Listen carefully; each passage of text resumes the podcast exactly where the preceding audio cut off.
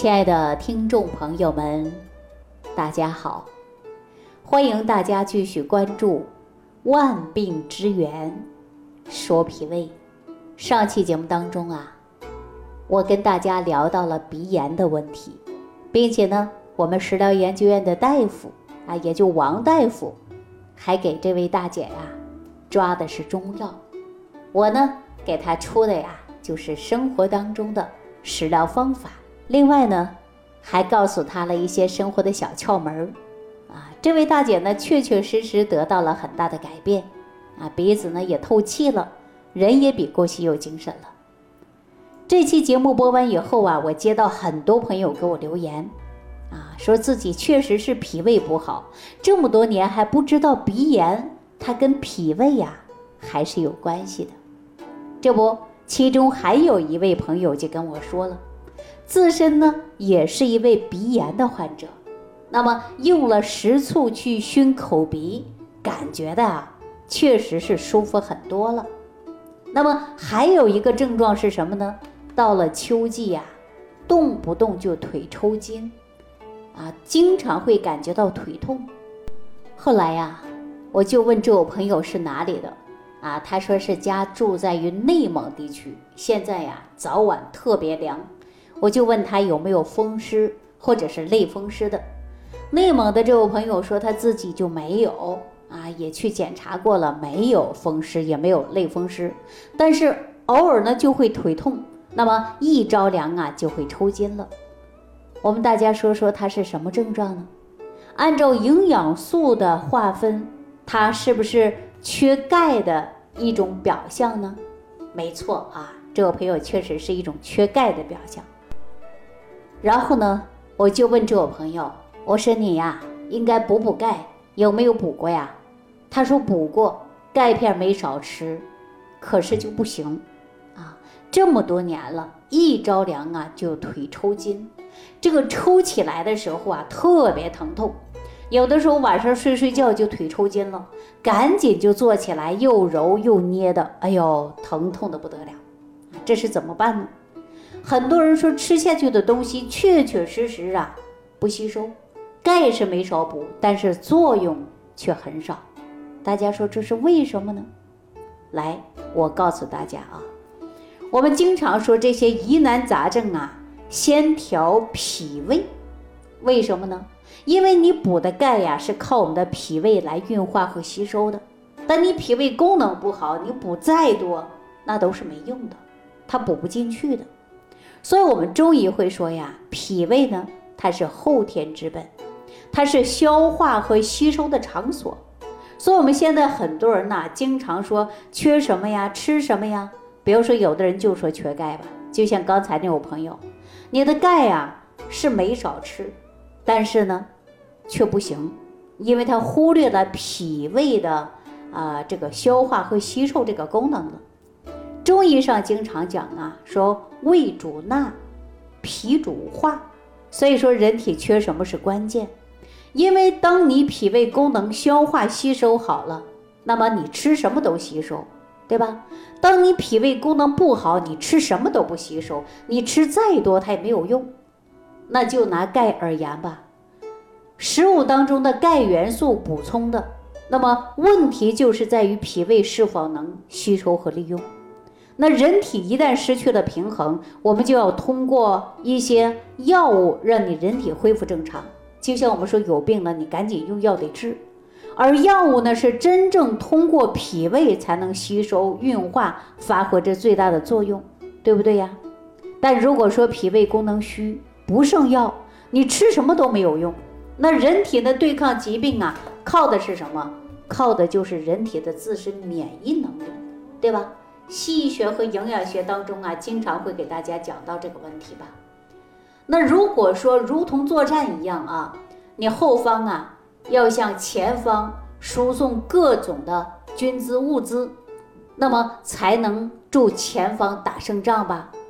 那脾胃呢，身体当中的器官就是输送各种各样的营养物质的，对吧？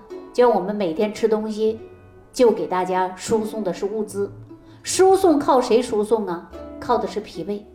但你身体当中其他机能都能运转正常，但尤其是脾胃功能啊，它不好，那你这物资啊，你就输送不进去，那你的仗就难以打胜，是不是这个道理？身体也一样的。那调理脾胃最关键的就是要调整脾胃的升降能力，因为中医认为啊，脾呢它是主升的，胃呢它是主降的。升什么是升啊？就是消化吸收营养的物质，通过脾的功能向上，向全身输送各种各样的营养物质。换句话说呀，就可以说脾主升清，胃主降浊。那么我们说胃肠啊，它是由上往下的蠕动，这样的蠕动的作用帮助我们的消化和吸收，最终把这些残渣粪便才能排出去。所以说，我们中医叫做为浊，啊，这种向上的输送排不出去的废物，相反就会给人体呀出现各种各样的疾病，或者是说有各种各样的不适应，因为长期呀自身饮食不节，精神状态不佳，再加上呢神经系统失调了，或者有各种各样的疾病影响，那么我们体内的代谢能力就不好了。往往呢，胃中啊就会有堵的，吃什么都不吸收不消化，胃里边有胀，而且呢还会出现疼痛，排也困难了。久而久之呢，人是越来越消瘦了，或者是越来越肥胖了，那肤色呢也会越来越萎黄，那么言语无力，说话都没有力气。那这样的情况下，这不都是属于脾胃功能虚弱吗？男性朋友直接会引发于功能下降，啊，那进一步的诱发就是脏腑功能的疾病了。所以说，各种虚弱的症状啊，不是单一用食物的进补，进补是对的，吃什么补什么，对吧？缺什么补什么，这样才能够保持营养的均衡。但是最关键的就是脾胃，你得正常运化，才能把这些营养物质输送给每个脏腑细胞。那我给大家举个简单的例子吧，比如说一个家庭，父母都希望孩子能考上理想的大学吧，那你看有多少父母不惜一切的重金去培养孩子，啊，创造各种的学习条件，那发现你的子女呢自身就缺乏主观的意识，对吧？你给他创造再好的条件，他自身不好好努力学习，那这个结果会怎么样呢？就没有达到理想的，对不对？那脾胃也一样的，你的目的呢，就是想把身体的营养不缺，那你各种的补，但最关键，你脾胃它不给力，它不吸收，所以说日久了，那你这个脾胃功能越差，你的身体自然就不会好。所以我告诉大家啊，我们又是说各种各样的疾病都应该调理好脾胃。所以说，中医上就会说了，脾胃为后天之本，重点的就是养。我记着还有这样的一句话啊，说助病不愈，必寻脾胃之中的道理。呃，说到这儿呢，我却想起来一位山东的朋友，啊，他专程过来找我，因为当时我看到他的时候啊，脸色特别不好看，灰暗的不得了，没有光泽，人也特别瘦。两眼无神啊！一看呢，这身体就不健康。然后呢，我就仔细的问问他的病史啊。他说，在八九年的时候啊，呃，因出现了一个血热，引发一个是肾功能的疾病。后来呢，他一直贫血。呃，到零八年秋天的时候，他又患有了一次严重的感冒啊，咳嗽。经治疗之后呢，咳嗽的症状缓解了。后来出现的症状啊。他就是不想吃饭，啊，而且呢食欲下降，晚上做梦还多。另外呢，他右肋骨上边啊还有点疼痛，啊，并且呢经常有口苦，晚上呢睡觉睡不好，啊，还尿频，啊，大家说这是前列腺的症状，还特别怕冷。这样的症状啊，非常明显的就是一种阳虚的表现。他说以前做过胃镜，啊，判断他是慢性浅表性胃炎。还有十二指肠溃疡、反流食道炎，所以说年龄不大，但是呢问题倒比较多。我们说这样的迹象啊，大部分都是肝郁气滞，啊，横逆犯胃，久虚变成实症了。所以说寒热夹杂，平时呢火气比较大，啊，思想呢压力也比较大。